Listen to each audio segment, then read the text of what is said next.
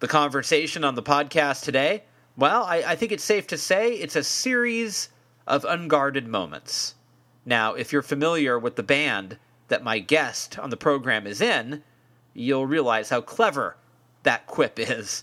Uh, if you're not familiar, uh, just take my word for it. Oh, very clever. I spent all night coming up with it. I'm Alex Green, and this is Stereo Embers, the podcast.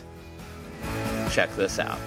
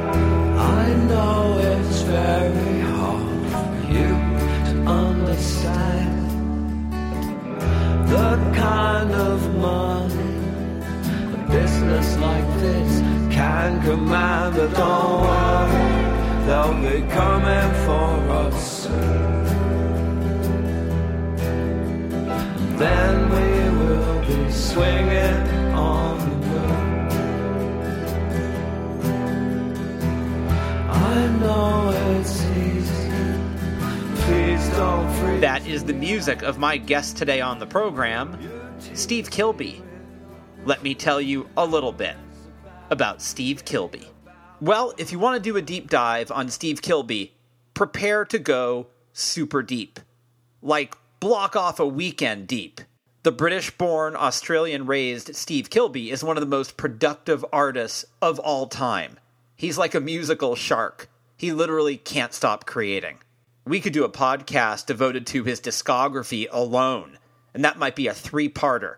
So keep in mind when I give you the expurgated tale of Mr. Kilbey's releases, it's not the whole story by a long shot. With the legendary Sydney outfit The Church, he's put out 25 albums, including classics like Heyday, Starfish, Gold Afternoon Fix, After Everything Now This, and Further Deeper. The ARIA Hall of Fame inductees are still very much an ongoing proposition and have a new record in the works. Meanwhile, Kilbey has put out records and side projects like Jack Frost with the Go Betweens Grant McLennan, Hex with Game Theory's Donette Thayer, and Isidore with Jeffrey Cain of Remy Zero.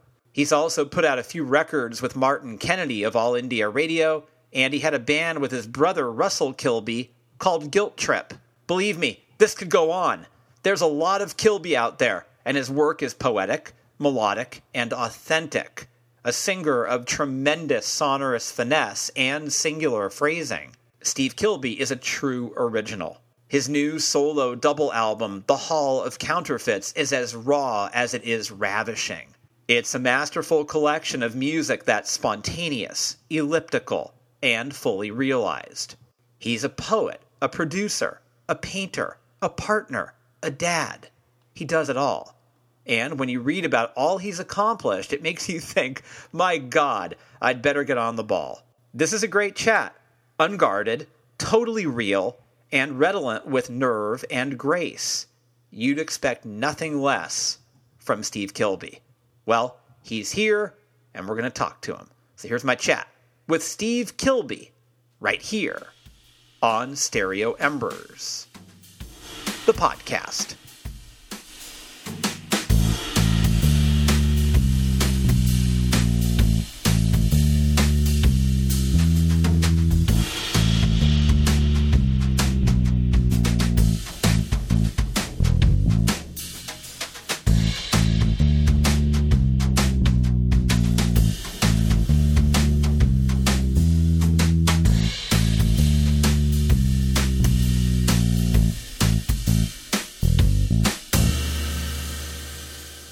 Live in a little flat um, in Coogee in Sydney, down by the. I'm one street back from the sea. Um, I I've spent a lot of time.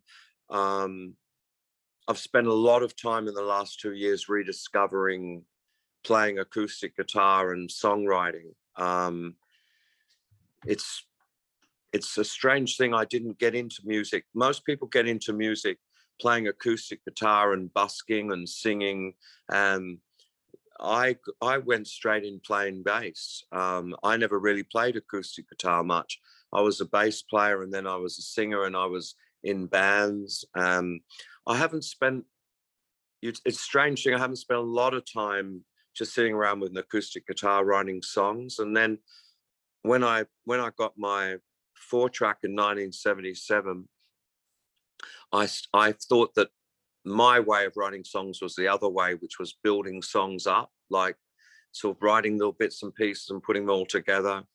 And then just in the last two years, I well, I guess no, like the last year or so, because of sort of you know everything being closed down, I rediscovered sort of writing songs, you know, sitting down with a guitar and strumming it and going, I was walking down the street and sort of writing a song that way instead of the other way of um, jigging bits around and sort of eventually come, you know, having all the backing track and eventually coming up with a melody and words over the top. I've been sort of, um, I even gone back to some uh, uh something I abandoned, which I didn't think worked for me, and that was writing lyrics first and then and then putting them to a melody. Um, I found that was working for me too. So I've sort of I've really abandoned that that old way of writing, and I, I sort of I feel a little bit disdainful towards it now, and I feel like this is how this is how I want to write songs, like just sitting down and um, if if I was a better piano player, that would be that would be another way of doing it. Sitting down with a piano or a guitar and just letting the song come out of nowhere. Doing it with the acoustic guitar, can you get to the heart of the matter faster? Is that what the difference is? Um, you well, obviously, yeah, you do because it's like um, so. When when I first tr- started trying to write songs, I tried to write them with an acoustic guitar and singing, and and I, the songs I wrote, I was really really unhappy with. And then when I got my four track recorder in 1977, I left all the hopeless bands I was playing in. I just sat at home and figured out recording and writing. And I figured I, I found I sort of hit upon a method where I'd pointillistically build up a song until I had a complete backing track. And then a song that you would never be able to write with an, or probably wouldn't write with an acoustic guitar. And then I would sing over the top and sort of let the music sort of percolate and suggest. So now I'm down very much close to the heart of the matter. I'm sort of, um, I just sit down with a guitar. I have some marijuana, smoke it or eat it, which has always worked for me and I believe always will. I, I, I get in the mood and I, I have my intention, bang, the songs all just, they come out really quick. I mean, the song takes about as long as the song is to write. You know, it happens really, really fast. And I like it that way. I don't like mucking around with them anymore. It's, I, I've been in the studio a bit tr- trying to work on songs the old way, that old fiddly, I would take this from here and put that there and do that. And I find it really uh, perplexing now. Like, even though I once touted that as the way of doing it, sort of I still don't feel like that anymore. I feel like I want to sort of write songs all in one go. So the ones that take longer, what do you do? Just kind of go, ah, I'm not even going to bother with this one, or like you start to mistrust their their length. I I feel I'm just closer to the source this way. Yeah, uh, and it's just I, you know it's just really good to shake it up. Um, I I, I, have the most beautiful acoustic guitar in the world. It's a 12 string guild. It's the top of the line that on my 60th birthday, a consortium of friends bought for me as a surprise. And they all put in a few hundred dollars and got me this beautiful guitar. And I've just really fallen in love with playing it again. Um, uh, just to completely turn things round and it, it's great you know when when you have a kind of a breakthrough even if it's a breakthrough even if it's a revolt back into what you used to do to get away from I just I'm just feeling like that other that other way isn't doesn't work for me anymore. I don't really I don't really like it. I sort of I've I love just this and the 12 string, you know, you you strum the 12 string and all the implications of this great song are there because of all that all the overtones and undertones. Um, so I know I'm really enjoying myself doing it this way at the moment. I mean, I could I can I could still I can still do it that other way, but I'm enjoy, enjoying the immediacy of this. And I feel like I feel like whatever. Sometimes, sometimes it's quite a um, like I don't I don't want to overplay this thing, but sometimes it's quite a mystical process. Yeah. That I just sit there and the song kind of downloads into my head all of the words and the melody a little bit of jiggling around and like the chord progressions come um, i guess that's why i'm really going for a little bit of a dylan period right now um, and I think about all the incredible songs that he wrote that way. He just sat down and had the absolute audacity to pluck a song like just like a woman or you know out just out of the air you know five minutes before that it didn't exist and then suddenly he just he just sort of receives these these songs uh, i'm really interested in that at the moment and in, in doing that and sort of the thought of going into a studio and fiddling around with pro tools doesn't really uh, interest me much. Well, I mean, output has never been an issue for you. You've always you've been very productive, and I imagine now with the immediacy with this process, you'll be even more productive, which is hard to get my head around. I mean, it yes, yeah, um, yeah, def now definitely. I, I except for the end at eh, the end of my heroin addiction, I was struggling then. Um, in the 90s, towards the end of the 90s. Um, I couldn't, I, I sort of, I was writing on a sort of a, um, I was writing on overdrive. I was, it was like, I, I still, some part of me knew how to write, but I didn't really know what to write about. And I had a really bad connection to my muse, to my, to the thing that had always, has always been there for me. I, I met, I remember when I was 16 and someone said, hey, you should write some poems for the school magazine. You're a pretty, you know, you're that kind of smart ass guy that writes poem.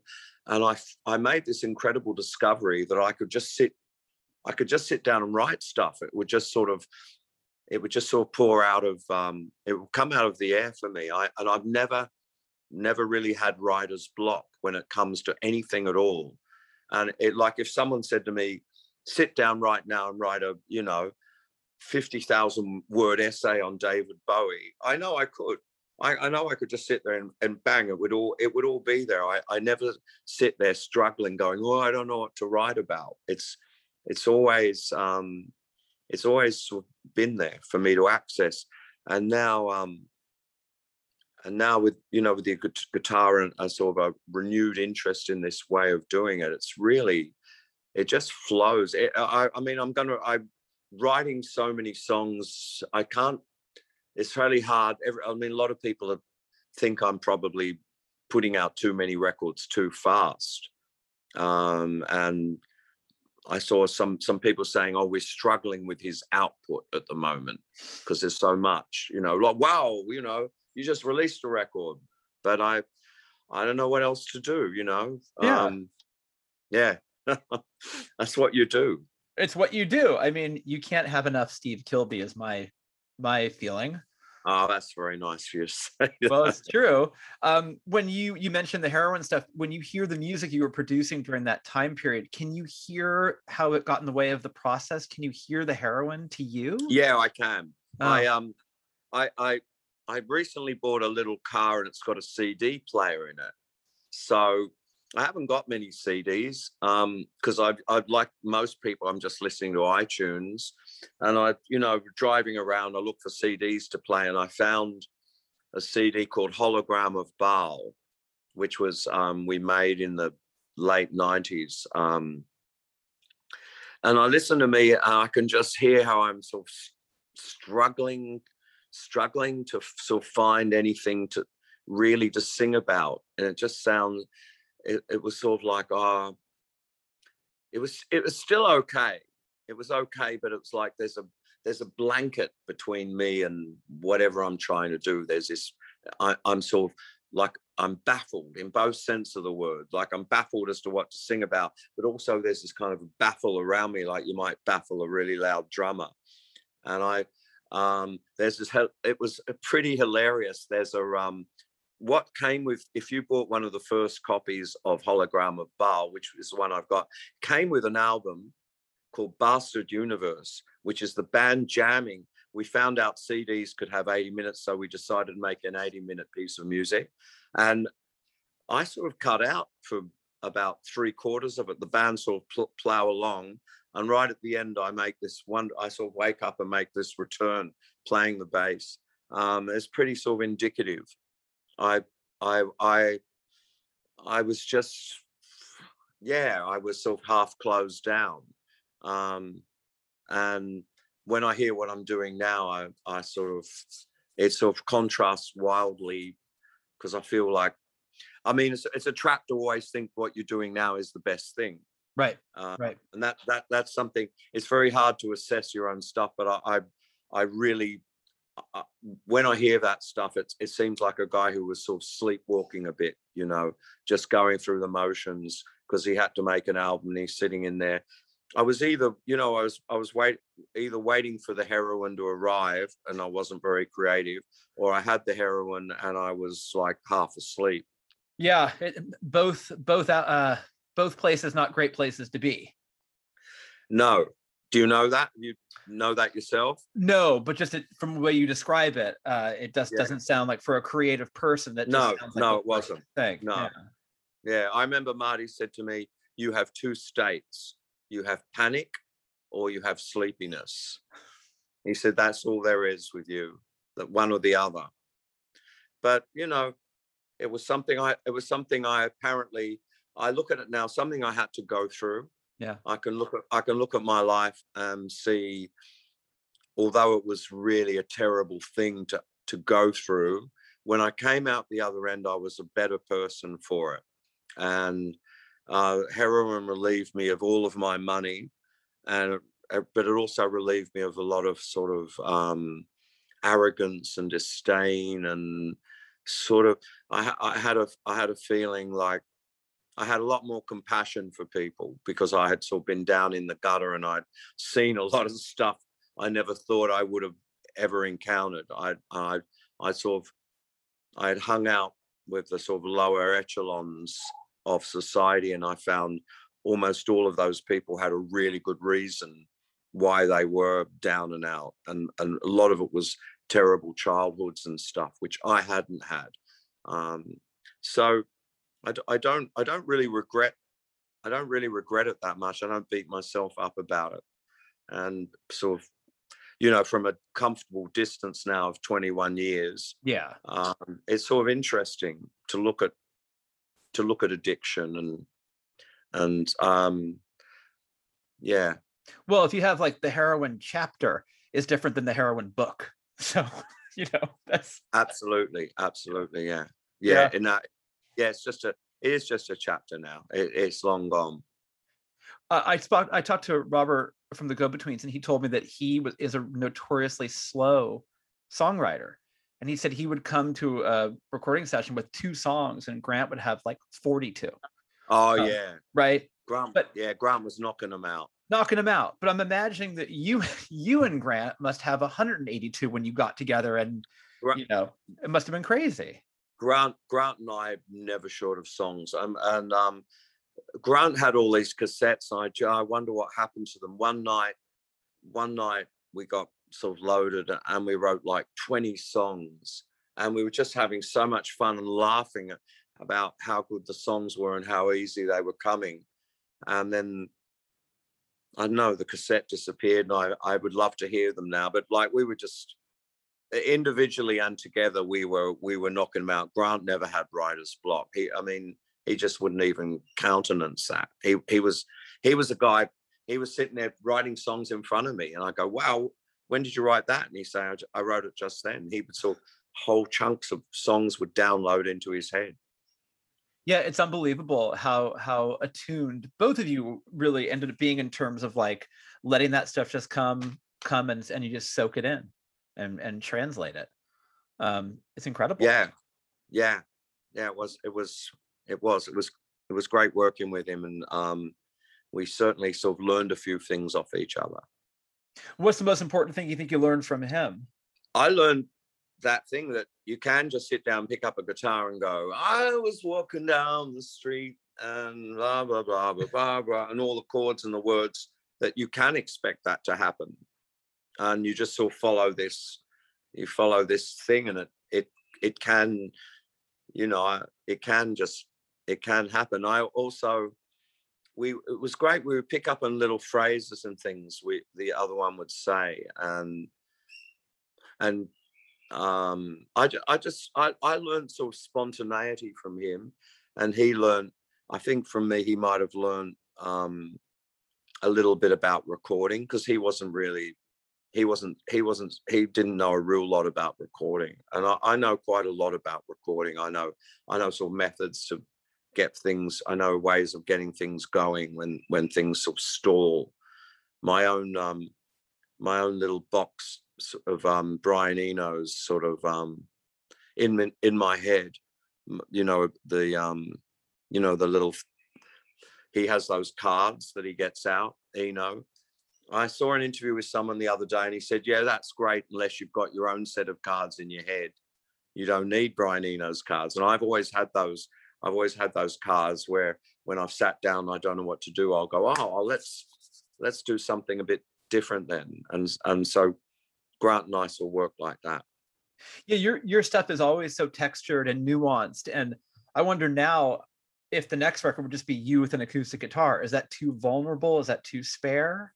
Yeah, I I sort of I always um I always look. I've just I just re-recorded the Church's first album, with an acoustic guitar and I was I was planning to have just me and an acoustic guitar, and in the end, I couldn't help tinkering and just putting a little bit of other things on there. I sort of I, I find I find just a voice and acoustic guitar a little bit too.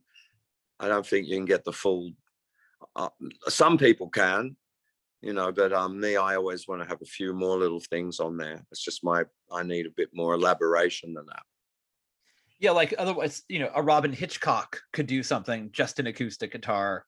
That would I could see that working just fine. Yeah, he's he's a really good acoustic guitarist. Um, he's really good. He he gets a real lot out of his acoustic guitar. He's a lot better than me. That's why I have to do overdubs. Are you practicing a lot with the guitar now? Are you do you find yourself carrying it around and working on it? Um I don't practice. I only write. I never practice on anything. I don't like practicing. I really hate, I'm notoriously bad at rehearsals. I hate rehearsing. I hate practicing. Um, so the only time I pick it up is to write a song. Um, but because because of COVID and playing songs on the uh, on Instagram and stuff for my living, like playing and going, you know, if you like my songs, throw me some money because I can't do any other gigs. Um, I got in a, I've been playing a real lot and my playing has really improved, um, which surprised me because I thought, I thought I was always doomed to be a very, very awful guitarist.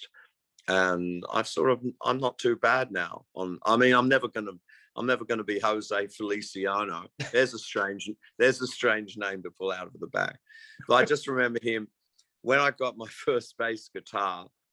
My uncle Stan came to visit and said, um, "Hey, Steve, we've heard you've got you know a new guitar. Uh, give us a track."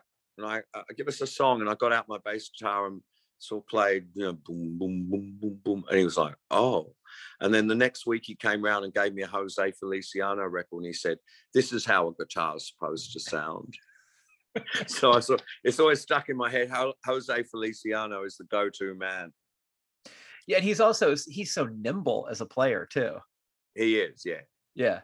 Yeah. Yeah, he but, is. Especially as he can't see. Right. That's that makes it even more incredible, I think what what happened to you creatively in the last year with with covid was it was it um did you find that there was a reservoir of creativity you hadn't even tapped into or or was it just yeah. business as usual yeah Yeah, I did. Um, well, okay. What how it how it all really came into into effect was I played I played you know I first got on the on COVID had happened. I was playing on Instagram once a week, doing a little concert, and then I said next week I'm going to give you all of a record, a whole church record in bang in. And then I spent all week learning it, like really learning it and having to sit down and figure it out and play it, and like getting really sort of angry with went with myself and um, I did that for about three or four weeks, playing these different albums in their entirety in various. I know how good it was. It was sort of wasn't that great. Um, and one week I thought, wow, it'd be easy to to write new songs rather than going back and learning all these ones. So I, I rashly said, this time next week, I'm going to have a brand new album for you, uh, a brand new record. I'm going to write, I'm going to write 10 brand new songs, um, sort of as a challenge to myself. And then I did. And then when I'd written the songs, I wanted to record them. And I went up to a studio where I'd done a little bit of work with the church. And these players kind of materialized, sort of people I'd known, and they and I discovered this whole new way of sort of doing things, um, which was became Eleven Women, and then um, I was very enamored with that record, um, and I really liked the, the loose, lazy kind of feeling of it, the rambling, the, the, sort of things just I like I like songs that meander along. I was really impressed with um, Big Star's third album, the legendary album called Third Album or Sister Lovers, where some of the songs kind of meander along and sometimes the drummer stops and sometimes things come in out of nowhere and go yeah. away. But, I mean, at the time when I heard when I first heard that record, when I first got it back in 1975 or something, it was quite it was a quite a revelation because I'd never thought music could sort of stumble and fall and break down and come back together. Uh, I never thought that was part of the palette. I always thought everything would sort of, you know, everything should be should happen, and I didn't think of that and and so I really I, I really like that idea and and with 11 women um you know I taught I would I, I would I would record the songs with with the drummer and then the other guys would come in and we do overdubs but no sweating over it. It's like I want mistakes. I want if you're a really good musician your mistakes can be interesting. Um you don't have to play all the time. You know the the songs the song's already there on the acoustic guitar. So the players, it, it's not like a band where everybody plays all the time. That's another thing I wanted to get away from the idea that everything has to play all the time. Um, you go back and listen to a really great Frank Sinatra record, and he's got an orchestra. The instruments don't all, not all the instruments don't all play all the time. Hmm. Sometimes mm. things stop and a, the violins might take over and then the piano might come in and with a double bass and the drums and then that might all go away you know for a harp and he might sing a bit and then you know it things comment on the on the song. They're not all just not everybody just furiously pounding along but i like the idea of instruments the instruments making little comments and me i love the idea of meandering and wandering. I, I, you know, I, I get the I say to the guys, uh, you know, let your instrument wander through this song. You know, just just jam along with it, and you know, and then it all it all can become part of this sort of this texture. Um, so I'm really against sort of organized organized sort of the epitomes of the of the 80s and what that became with that's boom boom boom boom and everybody you know where, when we did starfish and you got guys going you know the timing and uh, and everything has to be sort of sort of quantized and structural and all of that. I, i'm sort of rebelling against that idea and i'm going back to the the idea of rambling rambling like music telling a song uh, like a like a conversation. You're having a conversation with someone. Let it twist and turn and change and evolve. Let there be moments of silence. Let there let it speed up. Let it slow down. Let it so all of that and, and everything I learned from 11 women is focused into this new one, the Hall of Counterfeits. Have you actually heard that yet? Yeah, yeah, yeah. So that, that this is this is sort of the so now this is the epitome of my new old music. So this so as opposed to this this awful 1980s thing where guys going, you know, everything like you know, we'd we'd make records where I'd record the vocals 200 times, and then they'd pick the the best 50 of all of those, and they'd sit there switching a word or a, even a syllable. And so the whole thing's a patchwork, and all the, all the other instruments. You know, we'll take that bit of guitar from take five, and we'll take that bit of guitar from track seven, and so the albums are sort, of, you know, a, a, a big patchwork of all these so-called perfect moments right. so you get a perfect song. But why should music be perfect? Who who who even wanted that?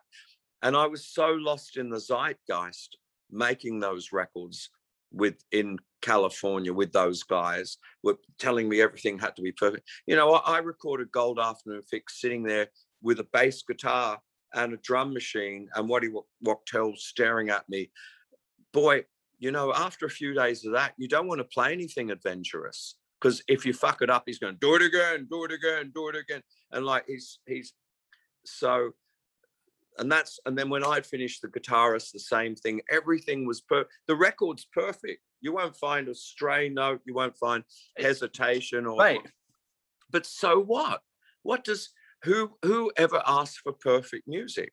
Not me.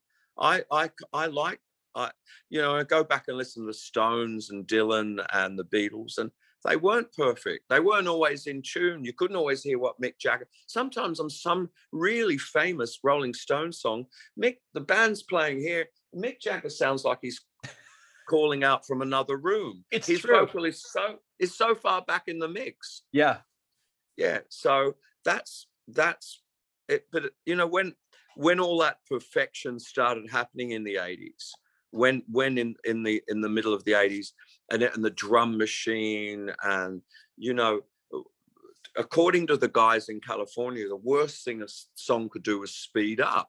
It's like no i don't like this take. The song sped up slightly towards the end.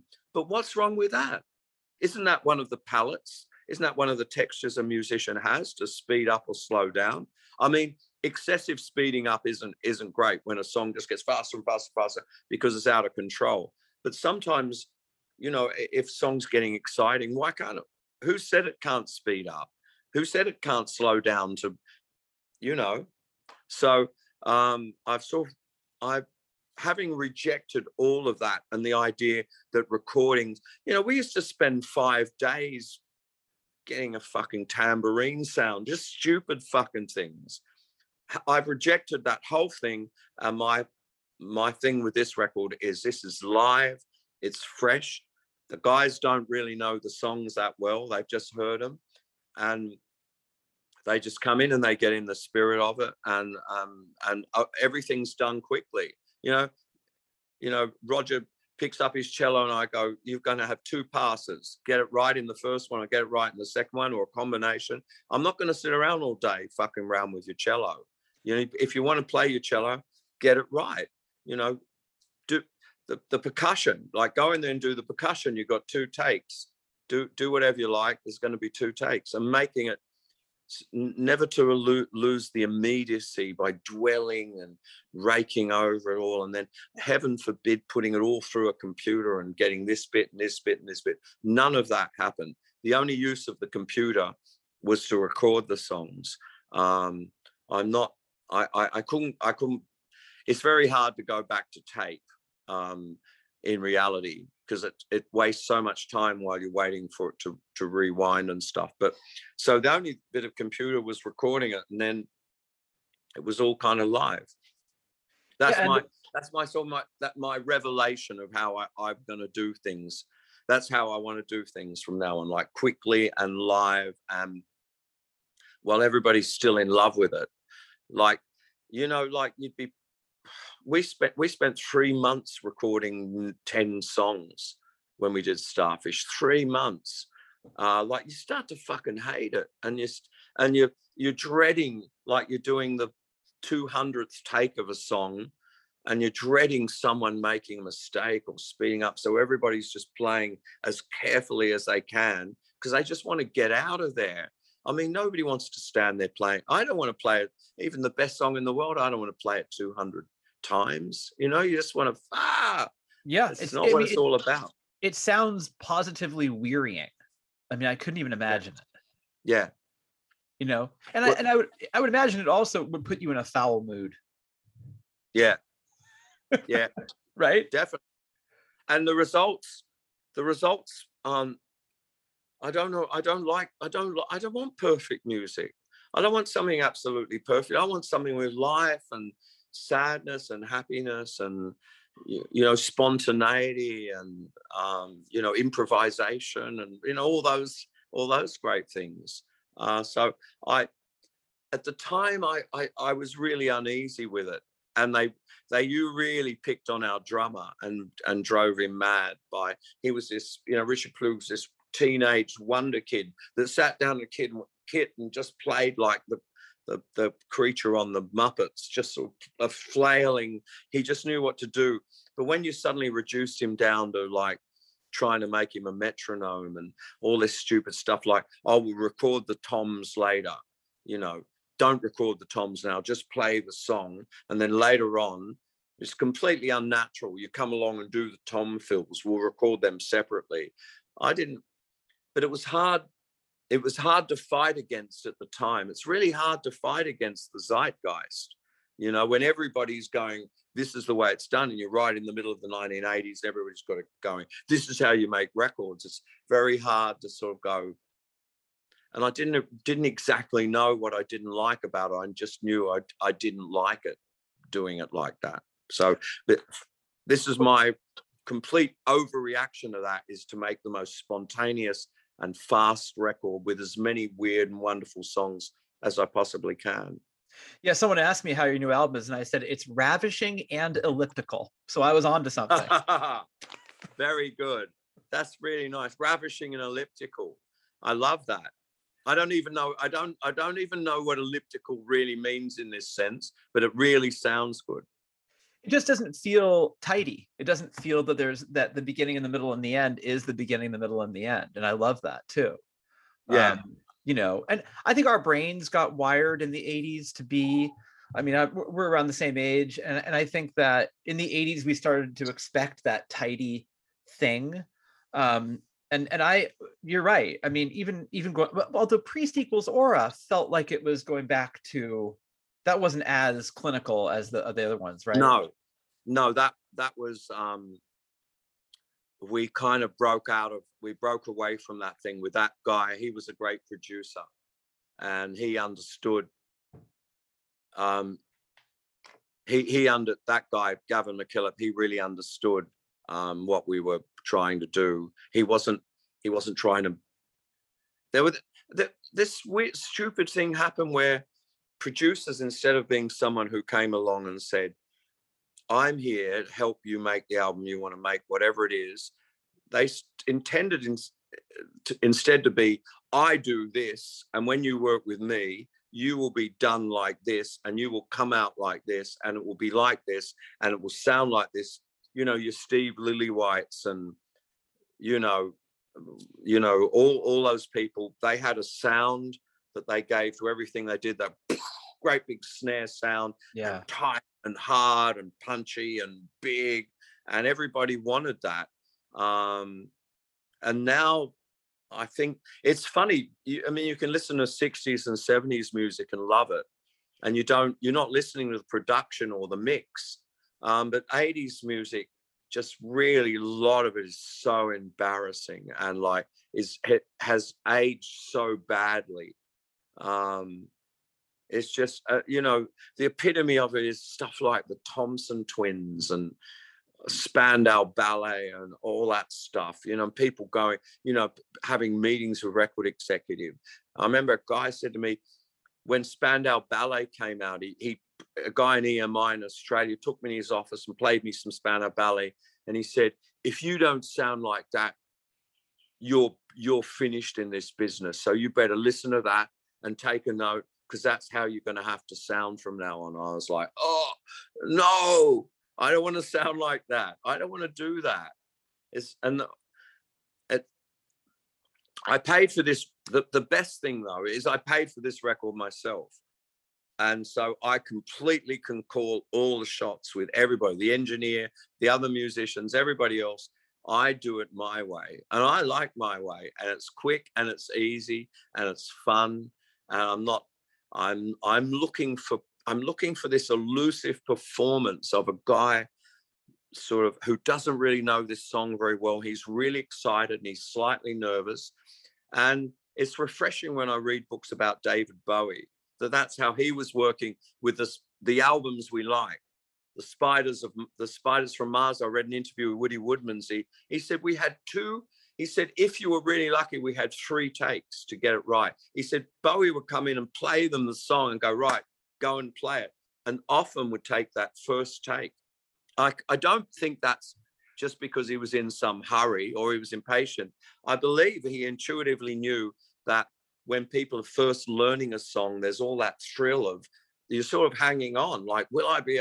And that sort of triumph when you can get to the end, and all the little sort of little things that happen on the way there. When you've played a song five million times, there's some big, big record exec breathing down your neck. It's a whole different thing. And why wouldn't that sound like it? Why, why? Of course, it comes across, you know, all that all that sort of thing comes across when you listen to those records from the 80s that some big shot was making you do it. With my record, I'm sort of, I'm taking that all away and going, here's really good music. You have to have really good musicians, guys who have been playing a long, long time. They know what they're doing.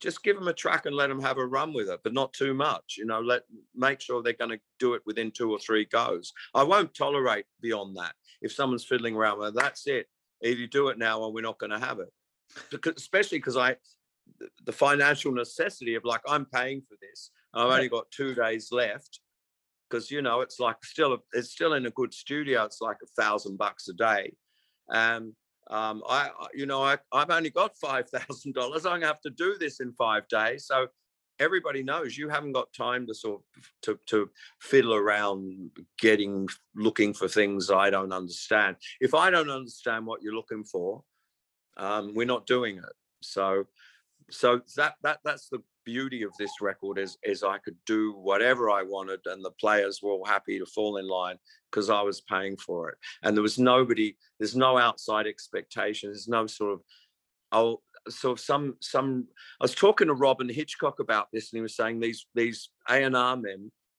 they would want you to make a record in a style, and it was already two years out of date when they decided that's what they it was already years ago. Radiohead did something, and then now three years later you're chasing it and then your record takes another and by the time it comes out it's all it's all five years old anyway and right. the game the game has moved on those guys never knew what they were talking about the the only the only record executive worth their salt w- was karen berg who's um um you know may she rest in peace a, a lovely woman who understood you know that sort of music is is a kind of an ephemeral elusive thing and not it's not all about facts and figures and all that stuff. And, you know, I just hated all that. The CMJ you hear and this and this format and that you should do that and blah, blah, blah. I really hate all that. I, I, I'm a bohemian and I'm, I'm with my, with this record, I reject all of that shit and go, no, music should be live and spontaneous and you should be a good player. You should be. a good I don't like people who can't play. I'm, I've got all the time in the world for people who can make a lot of noise on their instrument.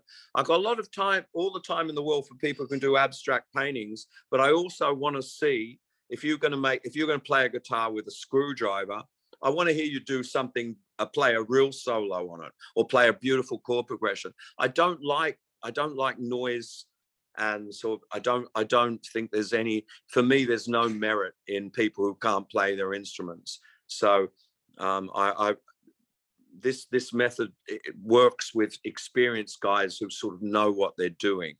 Um, it wouldn't it doesn't work for a sort of teenage punk band who've only been playing guitar six months.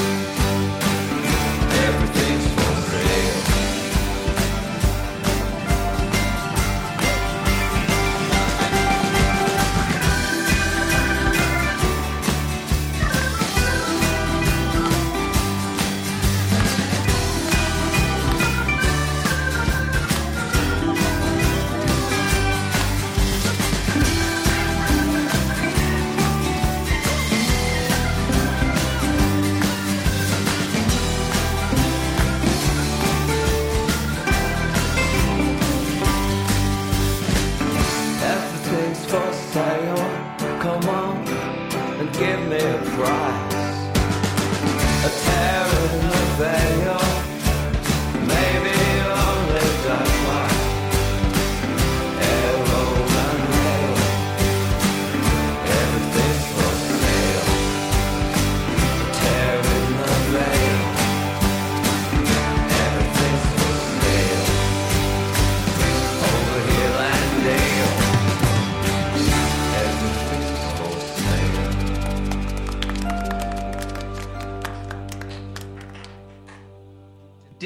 Band members surprise you in a way where you were totally delighted? Like, holy shit, I did not see that coming. Absolutely. Absolutely. Time okay. and time again. Yeah. Time and time again. We would all be singing and go, whoa. And sometimes with good players, see, one of my one of my functions is is I give I, I've always been good at giving players a space in which to do their thing, even though I'm I I'm probably the worst musician out of all the people on on this album. But I I can sort of and when people were trying to um, make everything reconcile and make everything in its right place, I began no no no no that's too just fuck it up a little bit more. You know, be be more it can can be looser than that. It doesn't have to all sort of start here and end here, and all the I's have to be and the T's have to be crossed. So I, I'm sort of I'm sort of my my thing is to sort of reprogram them to let them do this loose thing because because players are still kind of a lot of players are laboring under that illusion that everything has to be neat and tidy and i don't right. think it does is is sequencing that big of a deal then anymore, or is it because people used to labor over sequencing, like song sequencing, um, ah, like, like well, the order? Does that even matter? I had I had 23 songs, and I didn't know I didn't know how to sequence them. Sequence them, so I I just wrote them all, each name down on a bit of paper, and I sat there for about a day, jiggling them all around. Um, there's no real there's no real meaning in the sequencing. It's not. Uh, it doesn't it doesn't sort of tell a story of it. There's no right. meaning. It's just it's just a way of of best presenting all these songs, trying to avoid similar tempos and similar keys. Um, in, in fact, I was trying to get the biggest sort of um, between each song. I was trying to exploit the most difference. So if I have a if I have a really wild, noisy, nasty kind of song, the next one after that, I wanted something sweet and nice. I want, I wanted the.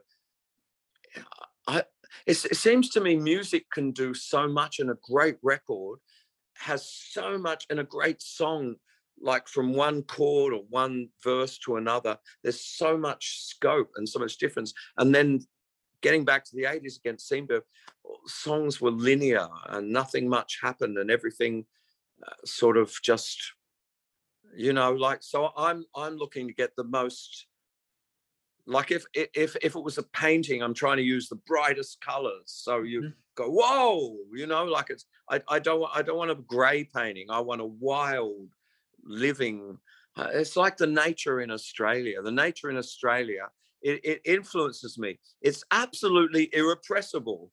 It doesn't care about your concrete or your roads or or or the guys hitting it with the stuff trying to kill it. It's just growing everywhere everything's flowering and there's all these birds and, and and nature is just irrepressible. I'm trying to do that with these songs.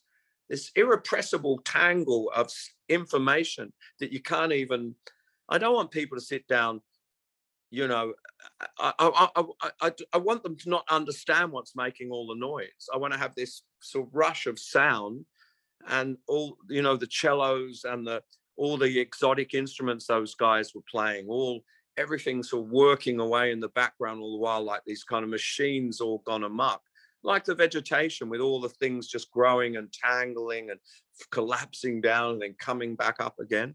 That's sort of what i'm trying to sort of imitate the sort of wonder of nature, but not with dissonance. I don't like dis. I like a little bit of dis. A little bit of dissonance is great. A little bit of a sort of grinding thing, but really all the time I'm sort of going for sort of beautiful, beautiful kind of stuff. It's that. It's sort of like nature plus capturing that sort of idea that the that the beats had in the 50s of you know the spontaneity of the moment is the most pure Yeah. Right. That's Yeah, the, that's the most yeah. pure take you can have. So Yeah. the more takes that you do, the further you get from the truth of the. That's right. That, that that that's right. And there's a sweet spot where um the absolutely, you know, the first take can be chaotic because nobody really understands. And then the second or third take, that will be the sweet spot. And then if you keep going beyond that and they learn it more and more and more, then you start to lose all that stuff. And it's great. When I made 11 Women, which was the first time I, I'd really done this, it was great inviting people over and going like play my new album and they go people going wow i i really like this I, there's something about it that i really like it's sort of it makes me happy it's sort of um it was unexpected to them um to hear to hear this sort of just rambling kind of thing with these different instruments. I i, I don't know it's yeah. It is it's an imi- imitation of nature rather than so in try so in try to instead of trying to make music like a city i'm trying to make music like a jungle you know? I, I don't want i don't want square dominating you know i want some ah you know? That's that's what i'm looking for. And sort of overwhelm people um and, and and get rid of all the ideas that things have to be perfect. They have to be beautiful but they don't have to be perfect.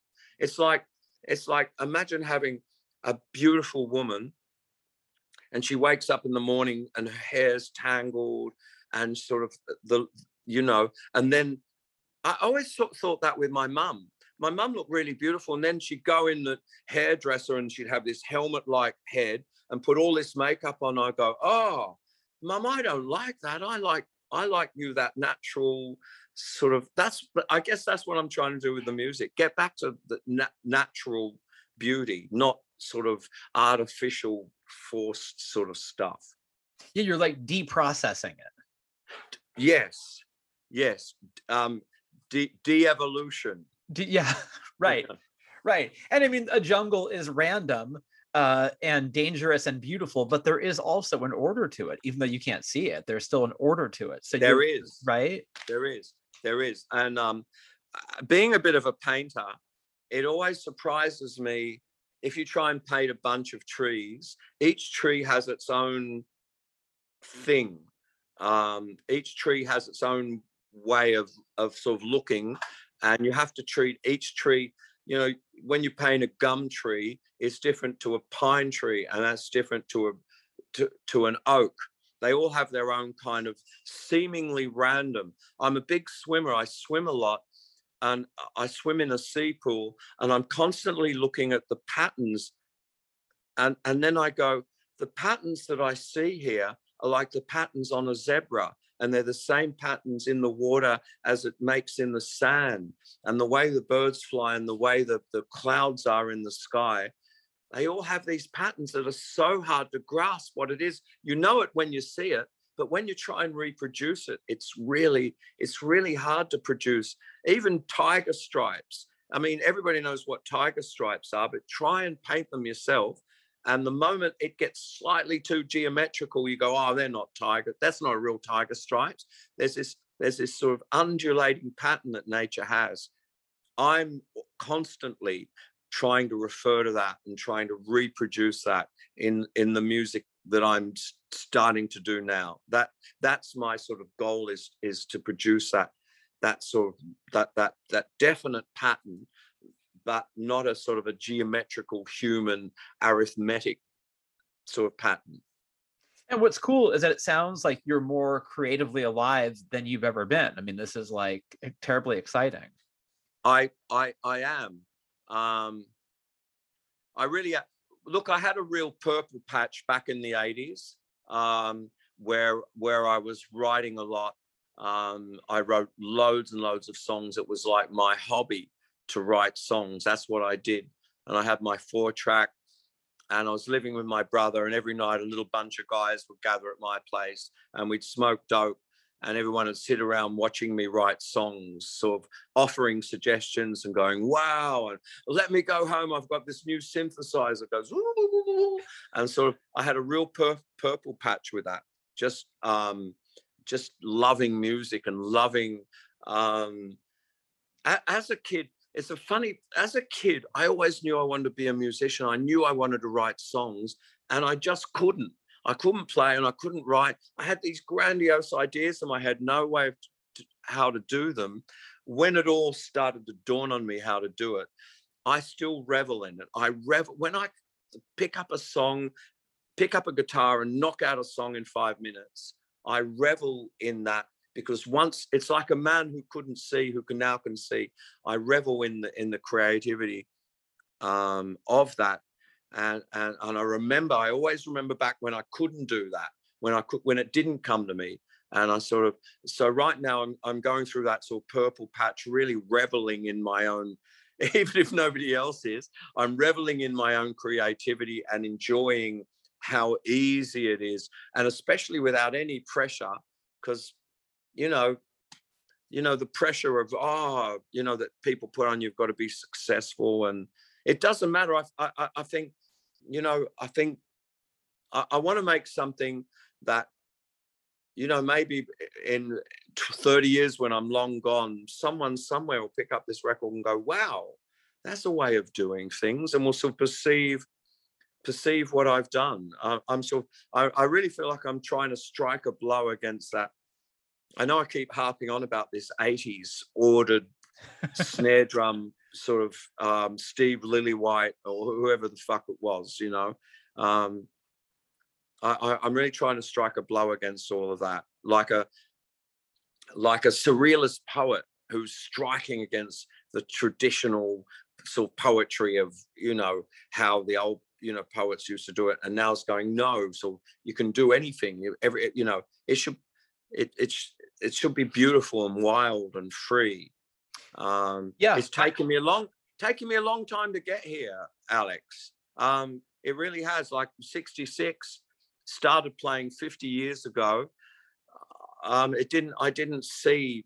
It's taken me a long time to realize to sort of throw off, but it's it's it's so liberating when you realize what it could be. Um, it doesn't all have to be that tight sort of thing.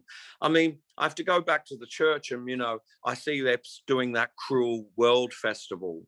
They've reanimated oh, yeah. it now for 2022 when I play there, I won't be able to have all these ideas. You know, that's going to have to be, it will be, you know, boom, boom, boom, boom, boom. You know, it'll, it'll have to be, it will have to be more ordered and um, it will have to have more reason and rhyme to it. I won't, it can't just be this crazy thing. And I accept that, um, that that's what, what people are going to want to hear.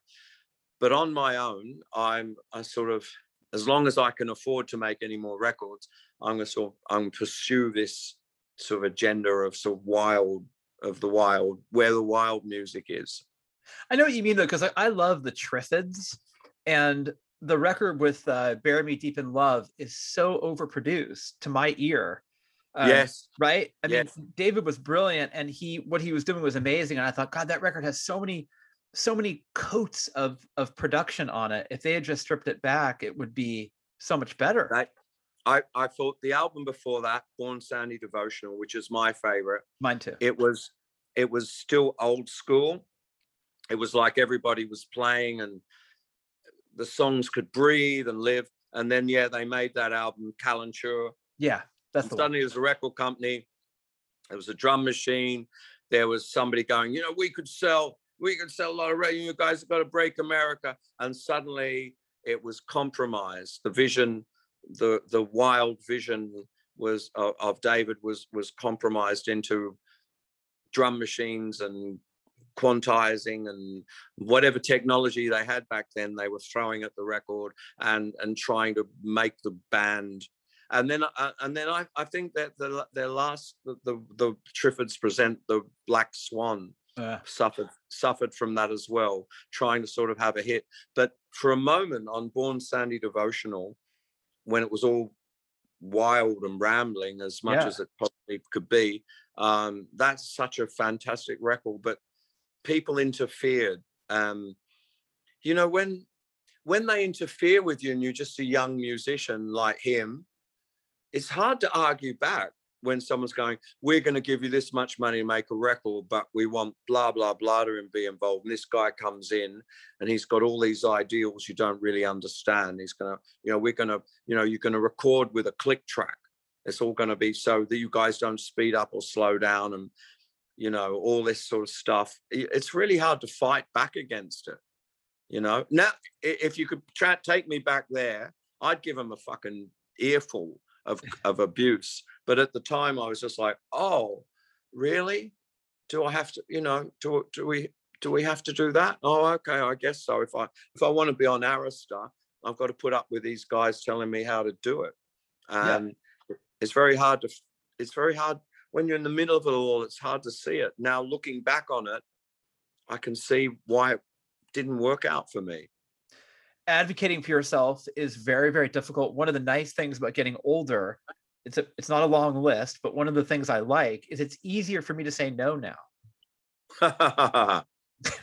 took took 50 That's years true. yeah the other good thing about being old is the cops don't and the customs men don't care about you you could you could walk in with a pack with a pocket full of uranium and they just go go through sir you know because oh he's just an old guy so right. nobody it's that I like that. Um, I like that sort of invisibility that sort of age age gives you.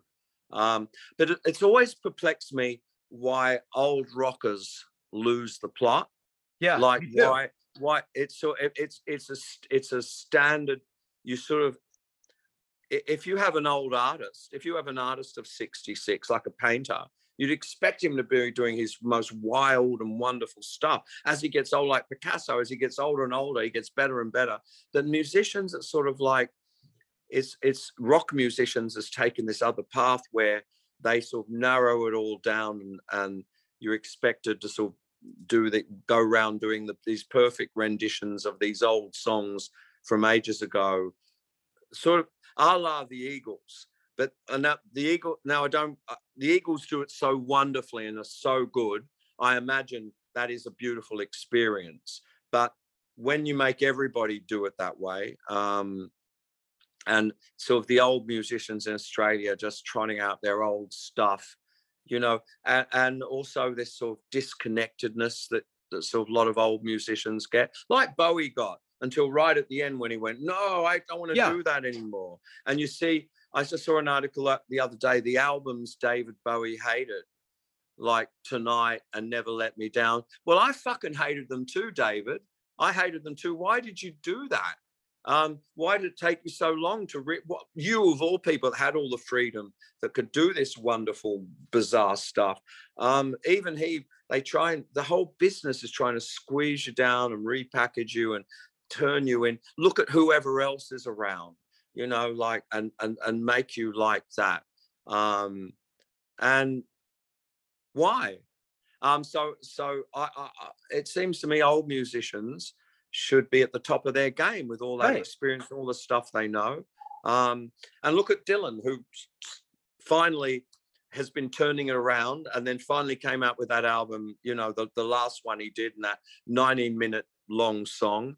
Uh, and it was brilliant. It was chaotic and it was but it was um, it was so much better than the Dylan with a big producer and a drum machine doing like as epitomized sort of like down in the groove and albums you've completely forgotten about um, sort of you know when when they get dave stewart in and try and you know bob now you're going to make a record that sounds like the eurythmics or something um, so yeah, that's that's my fight is to sort of is to be an old guy, still um, still as inspired as I ever was as a teenager, not be sort of a guy who comes on stage, you know, like, and it's just boring and tedious and everything's in its right place. And um, that's my struggle to sort of, to, to, for myself to just bring this back for whoever appreciates it or doesn't.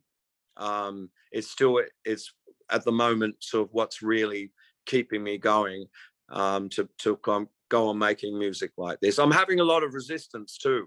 Um, Are you? I'm uh, yeah, I'm doing some shows, and the, I haven't sold many tickets. And the promoter goes, "Can't you just do some church songs in there so people know what they're going to get?" And I'm like, "No."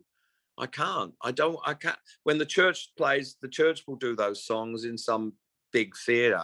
But uh, for me, I I I don't want to. I don't want to do that. I don't. Why can't Why can't people trust me and go along with me? I don't know. I, I guess we've been we've been burned too many times by sort of um, you know, like like you McCartney's. Like, why does he do these? Why does he? Why does he write um, those sort of songs he's writing now? Those kind of you know silly love songs in his own words. Why doesn't he write Helter Skelter and stuff? Why doesn't he go back to all the wildness? Why does being old mean you have to be tame? Well, you know, it's funny you it's say a fifty million dollar question, isn't it? Well, you know what? It's a great question, but you know, Marty Willson-Piper was on this show two years ago, and he asked me the same question about Fleetwood Mac. He said, "Why don't they? Don't they have any songs?" He's like, "Why aren't they?" And I thought that's a. I never thought about it, Steve, but I thought that's kind of a good question. You know? Yeah, Either so, either you go into self parody, or you don't make any Yeah. music at all. I mean, his his question about Fleetwood Mac, it's like. I can't name their last new song, and he thought, "Don't they have anything in the in the archives? if nothing." yeah, yeah. I know? know, I know. Well, that's. I guess that's the business. I guess that's because there's so much, there's so much money riding on it, and it's it's so it's become part of the entertainment business, and it's not that wild, sort of maverick thing, mercurial thing that it was. Um, and nothing is worse. Imagine being Fleetwood Mac, and you know, you whoever the latest record company is say, we're going to give you guys fifty million dollars, but we want an album like Rumors. Right. How do you? That's that's the thing they were always saying to me. Why can't you write another song like Under the Milky Way? I I don't know. How do you do that? Why don't you? I used to say, why don't you fucking write it? I'll play it for you. I don't know how to. I don't know how to do that. Um, and when when we did try it, try and be commercial, I never liked the results. It sounded like it sounded like a bunch of guys trying to write something commercial, which they didn't even understand what it was. And that, yeah, as I, as we were saying before, the record execs are always at least five years behind the times, Right. or they're influenced by whoever the latest guy is who's having a lot of success. You know, um, so Well, when you play that festival, is that is that an exercise in you just sort of looking the other way of your real artistic heart, or like, how do you do? How do you get through that? I just have I, I have to accept because we're getting a lot of money and there'll be a lot of people there. Uh, it won't be able to be a wild, um, a, a wild meditation on nature. It has to be this song and this song and this song and this sound, and it will have to begin and end, and will have to be professional. I, I'm within that it within under that term of professional i try and make it as as unprofessional as i possibly can and sort of still try and have a bit of life and movement and feeling um but it's i i i would much I, it's it's sort of that's that's my job. I have to do that, and that's you see. It's very complicated. It's also you do have to take in, into mind a bit the audience expectation, and if the church is playing at a big festival, you know they're going to want to hear songs off Starfish and stuff, and I have to I have to accept that, and I have to I have to try and render them in the most lively and exciting way I possibly can. Um, I can be professional. I can play properly and sing properly and you know properly. Um, and that's it. Just has to be a schizophrenic thing where I do that outside, you know, to make the big bucks. And but when I'm left to my own devices and I finance my own record, it's going to be kind of the opposite of that. But still trying to trying to bring some um, sort of integrity to to all of it, for whatever it is. Yeah, and I mean, when I was 16, I got the slow crack. I was working in radio at the time, right? And I remember like hearing it and going, "Well, this a Steve Kilbey solo record is not a church record." To me, it was very No. different. Even as a teenager, I could hear it, and I and I hear it more now. It's the demarcation is even more clear. Um, yeah. So so it seems like you can separate Steve Kilbey from the church. you you you you you can yeah on my own on my own i just do whatever i want um, with the church, I have to sort of play the game a little bit. But that's that that's just the, I I always accepted it to be that way, and I never wanted my solo records to compete with the church. I am, however, I am after Marty and Peter left. A lot of people going, you can't go on as the church. They were they were everything. You're just the bass player. You know, so what? You wrote some song, but you know, without them, you're nothing. And I, I'm sort of very tempted I'm very tempted to make a faux church record and go, this is me making a faux church record just to show you I can do it. I can make a record that sound that you would think is the church if I wanted to. I can I can in the studio, I can play the guitars and with a drummer, I can make a record sound just like what you think the church should sound like if I want to because they were wonderful, but my career doesn't begin and end with them. And the church was always my band with my songs, and um, I, I sort of I was I resent the thing that that without them I I I, I can't do it. So I'm very tempted. I'm not sure what I'm going to do about that yet, but it, it's definitely sort of it's ticking away in my head that I that I should make a faux church record just to really confound people, just to show them that I could do it theoretically I could do it on my own. Um, it's sort of like a it's sort of like a stupid interesting project for me to, to consider sometimes. and you call it you would call it faux because it's it's not what people would yeah yeah it's not really the church it's just me but but uh, it's i don't know it's very hard like when you start talking about this it's very you get to a very place where where you're being very immodest but the church was my idea the, the, the sound of the church. Yes, I need a guitarist to, to help me do it. But um, if you look at what they do now, they're not in the church. It doesn't really sound much like the church. But um, uh, I, I, I sort of I guess in a very childish way, it pisses me off when people say I, I, that you can't be, you can't do the church without Marty and Peter and it, it's still going on and on and on and on and on. Oh, I miss Marty, bring him back, and all this sort of stuff. And he's never coming back. He doesn't want to come back. He did his time.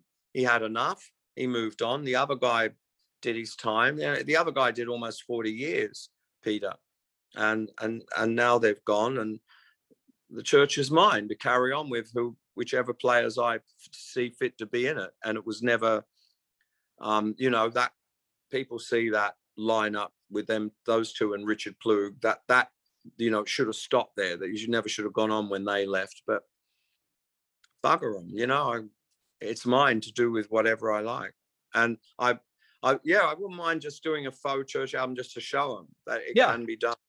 I don't know if I will ever do it, but frankly, kind of churlish. I don't know if this is gonna like like take the make you feel differently about things, but like when people say that to you, I don't think they're even talking about the church. I think they're talking about themselves. I think yes. they're just saying like they identify with that record at that time in their life. It has yeah. nothing to do with the church. It has, oh yeah, right.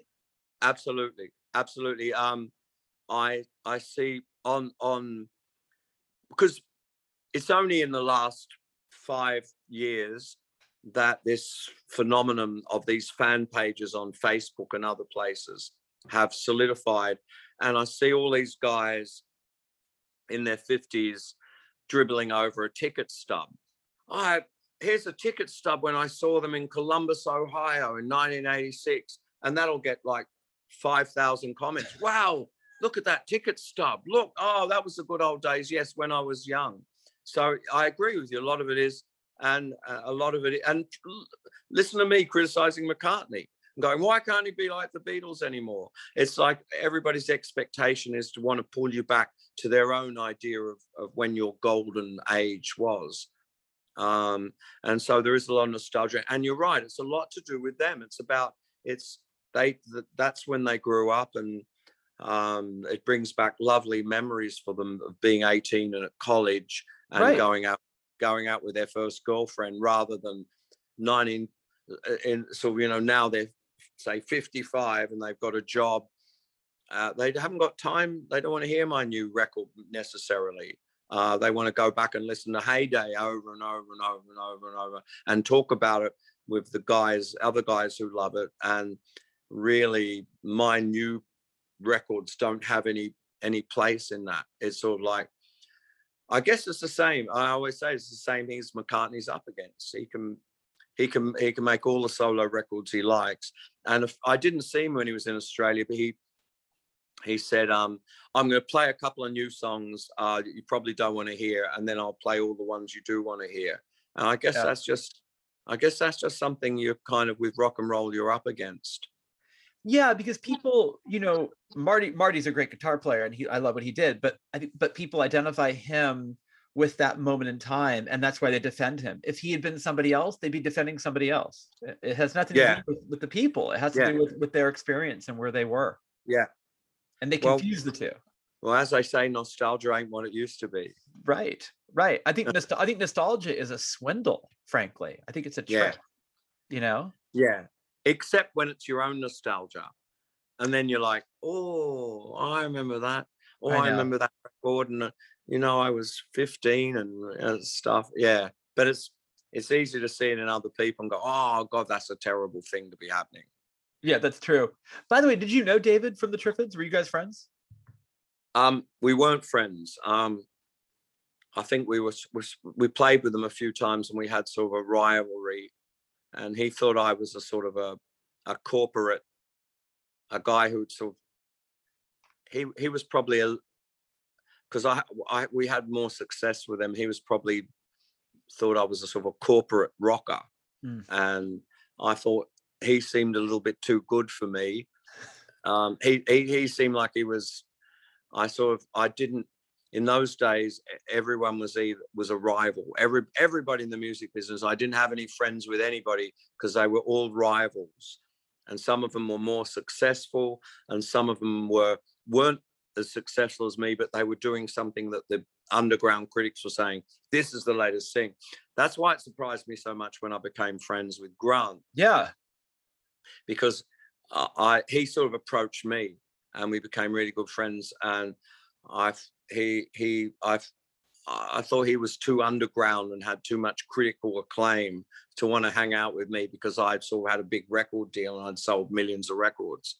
So um, it I I I had my I was I had my armor up unnecessarily and I froze out a lot of really good people who I could have hung out with and I, I was too I was too obsessed with the whole game of I'm here and you're there and he's there and I and sort of I felt intense rivalry with every with everybody that I met or played with or you know I, I hated people who were doing better than me and I hated people getting better better reviews than me and I'm not like that anymore um well not as much anyway um but I I sort of I, I, I met David and I could have maybe been friends with him, but I was so I didn't speak to him much. You're the first guy to admit that you that you were competitive. Everybody else goes, no, we were all cool, but you. I'm glad that you admitted that. Yeah, you were competitive. Yeah, I was. Yeah, it seemed it seemed like the more for him, the less for me. You know, right. if this guy's getting good reviews, I won't get as good reviews. If this and uh, how many other businesses are there you've got an index, an absolute, a, a weekly index of going, I'm here on the charts, he's there, this guy's there, this guy's down here. I'm playing at this venue that holds a thousand. This guy's playing a venue that holds two thousand, and this guy's playing a venue that holds a hundred. And I'm staying at the Hollywood blah blah blah hotel, and he's at the deluxe one, and this other guy's staying at a Red Roof down the road. It's so many indexes where you can constantly compare where you are. Like if you're an architect, say you're a very competitive architect or doctor or whatever, it must be harder to get some kind of view of of where you are. And now the music business is is is diffuse, so it's not so much like that. But back in those days, and managers were always going, you know you guys could be as big as U2 you know there you know you if you do the right thing you could you could be they they were the one that's always being you know you guys could be as big as U2 if you tried like and it sort of gives you a false sense of you're always worried about who's coming up and who's going down and your latest figures and as soon as you started doing badly, you know, someone would ring you up and give you, you know, you've only sold this many this week.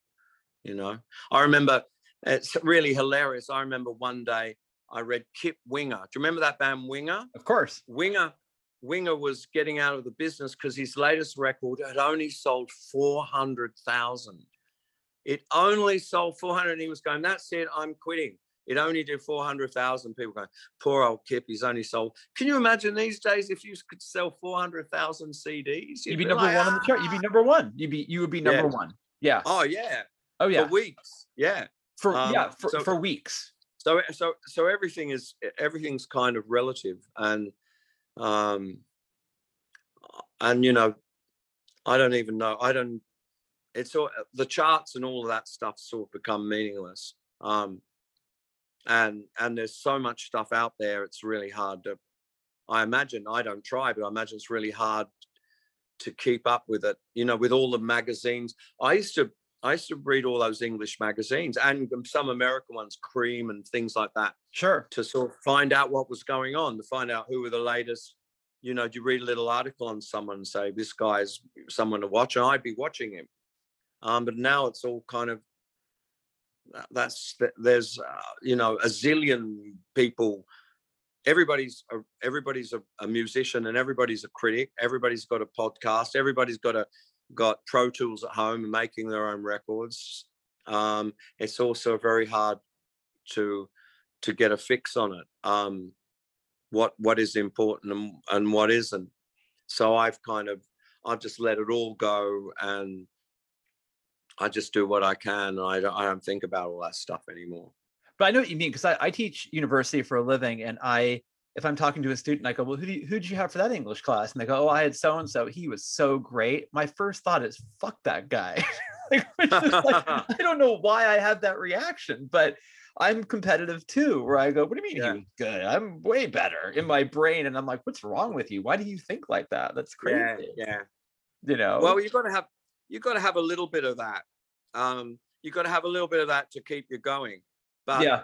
when it when it gets out of control, it can ruin your life. When you can when you're competitive, sort of when that competitive nature, uh, it can really ruin any triumphs you have. You can eat, always diminish them by going, yeah, you know, I sold I sold a million records, but blah blah blah sold five million. So now I feel completely underwhelmed with myself. Um, so yeah, competitive that that competitiveness ruined it, ruined a lot of the fun for me. It was always like, you know, you come off stage and go, "Wow, that was a great gig," and your manager go, "Yeah," but blah blah blah was just playing down the road, and he had a completely full house, and you know he's you know he's uh, you know so you there's always someone to tell you how even if you don't do it yourself we had American managers who were fixated on all of that. You know, like this guy here, you could, you know, you could be that one day if you play your cards right. And managers who were sort of pretending they had the answer. If you listen to what I say, um, none of them knew anything. I have a lot of contempt for managers. They're sort of like the lowest because every other job in the music business, you have to know something. To be a player, you have to know something. To be an agent, you have to know how to book a gig. To be a, a roadie or, or, or to be a bartender or a bouncer or the door girl, all of them. But to be a manager, you just walk in a room and go to a bunch of teenagers, Hi guys, I will be your manager. And they go, Yes. And I'll take 20% of the gross. Yes. But you might not know anything at all. And you might, and you're not even accountable. Our managers our managers, the one particular guy, he was, we would do tours that would lose 400,000 pounds of Europe, which Arista would jump in and pay. But the guy was still taking his his 20% of the gross off the top. And he had no, there was no reason for him, there was no reason for him to keep the costs down why why not have the biggest lighting rig and having a whole load of roadies you didn't need and a great big tour bus you couldn't afford and stay in hotels you couldn't afford because there was no incentive he was taking a gross cut so it looked on paper we were getting $20000 a night that was our fee and he got four thousand dollars every time we walked on stage. He didn't. It didn't.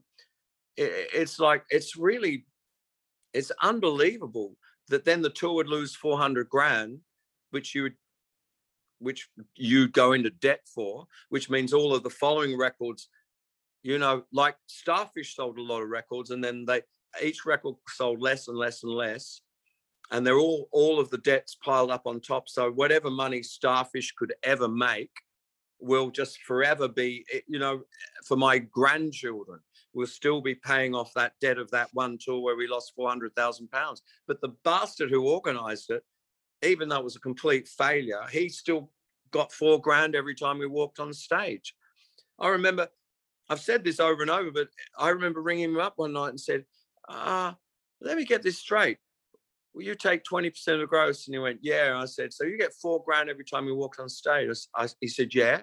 And I said, we're paying five or six gigs a week. So you're making like 20 grand a week. He went, yeah. And I said, I'm on $800 a week. He went, yeah.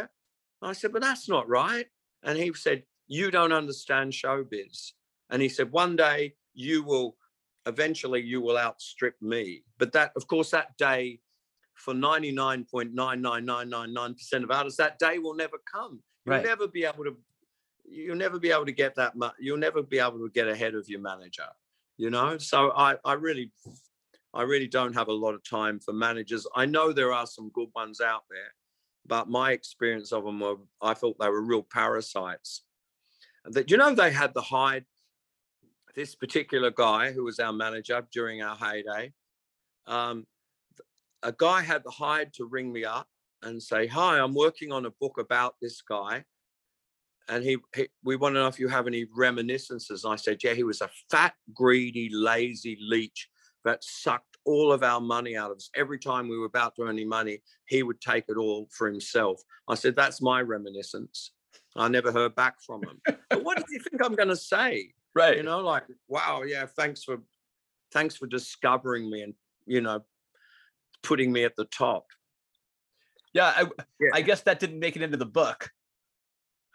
I, you know, I um, I came to that point in the book, and I thought I can either open up this can of worms and completely lambast, lambaste this guy, and I decided not to. I decided just to let it go. It wasn't. It wasn't really worth it. It was, um, yeah, all that bitterness. But look at you know, you look at every fucking band. You know, look at John Fogerty. You know, with that that that guy, whoever that was. Oh yeah, just, so, uh, it's uh, Zantz. Zan, Zan. What yeah, Zan? Saul, Saul Zaentz. Yeah. yeah. Yeah. Um. Yeah. They're they're they're they're awful guys.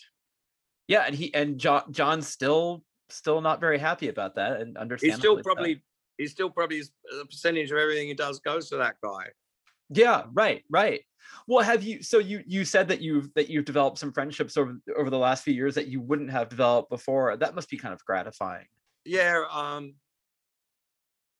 I'm not. I'm not. I'm not so competitive anymore. I'm more approachable. I I don't have that that sort of chip on my shoulder where I couldn't I couldn't talk to people. Um. Yeah. I'm. I'm trying to enjoy it now. Yeah, are you friends with Robert at all from Go Betweens? Mm, I, am sad to say I wanted to be his friend. He never liked me. Um, so no, I, unfortunately, I'm not. Um, and in in the book he wrote, me and Grant or Grant and I, whatever that book was oh, called, oh, yeah. Grant and me. He wrote that Grant made a record with me, and I it said I had a big ego. What was it he wrote? He said I had a big. I I had a big ego and a big mouth to match. So no, he didn't like me. Um, he doesn't. He doesn't like me much. That's okay. That's yeah. okay. Um, I didn't like that book much. I didn't think it was very good. But I, I do really admire his. I do really admire his songs. I thought the Go Betweens were one band that had two songwriters, and they both complemented each other. And and usually they were the songs they wrote were kind of fitted together. They weren't at odds with each other. So I have a lot of respect for him. Um, I would would have liked to have been his friend, but it never happened. And did you know Peter from the apartments? Do you know that guy? Yeah, I know him. Um, I'm sort of friendly. I'm if I see him, I'd be friendly with him. I we we tried to write some songs together back in the '90s. Uh, he's he's a pretty nice guy. Yeah. Um, Peter Milton Walsh. Yeah. Yeah, really I've- I've nice guy. Yeah, we're, sort of we're on speaking terms for sure. Well, I'm glad you're on speaking terms with people, Steve. hey, um, really great work. I love the record. I love that you explained to me what, what what's going on with it because it makes so much sense to me to hear you say that. okay, Um, thanks, Alex. Yeah, All and right. I, I appreciate your time, man. Thanks for chatting with Okay. me. Okay, mate. Speak to you again sometime.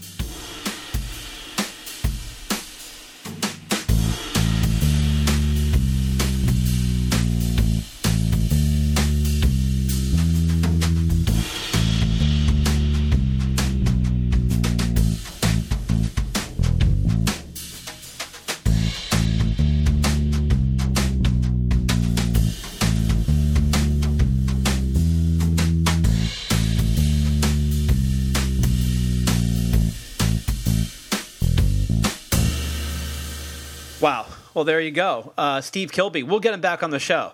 There's a lot more to talk about with Steve Kilbey. Uh, and the most important thing to talk about right now is his new album, The Hall of Counterfeits. It's amazing. Get it. I know amazing is one of those words that is overused, um, but trust me, it's astounding. How about that one? Do you like that one better? Uh, it is raw and it's alive. And yeah, it's experimental, uh, but it's also very accessible. I have spent hours listening to this album, and each listen uh, brings more and more rewards. So you'll see what I mean. Get it, spend time with it, take a long drive with it, go down the coast, or up the coast, or into the woods. I don't know. Whatever you need to do to give this record time to unfold, it will be worth it. I promise. Maybe it's going to be at the gym. Maybe it's going to be on the treadmill for, you know, seven or eight hours. Trust me, the time will zip by.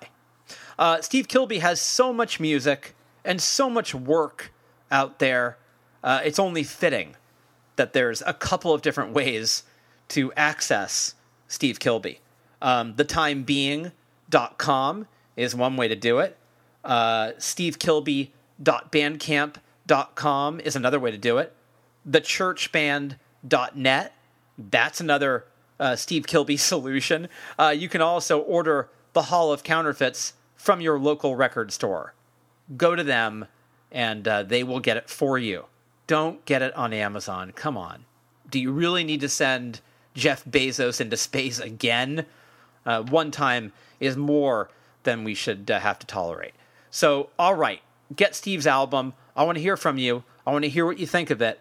So, send me a note, editor at stereoembersmagazine.com. You can follow me on Twitter at Embers Editor. You can follow me on Instagram at Embers Podcast. And you can also check out Bombshell Radio at bombshellradio.com. Stereo Embers, the podcast, is available on all podcast platforms. Go to the one that you use, subscribe, maybe leave us a nice rating, a couple of stars, five would be nice, and uh, tell all your friends. Even tell people that you don't think are your friends, and maybe you want to be closer to them, and maybe the podcast is the bridge. Maybe it's the thing that's going to bring you closer to people that are currently strangers. I'd be okay with that. Let's close the show with a longer listen to Swinging on the Moon from Steve Kilbey's new album, The Hall of Counterfeits. Enjoy it, and thank you as always for listening to Stereo Embers, the podcast, only right here on Bombshell Radio.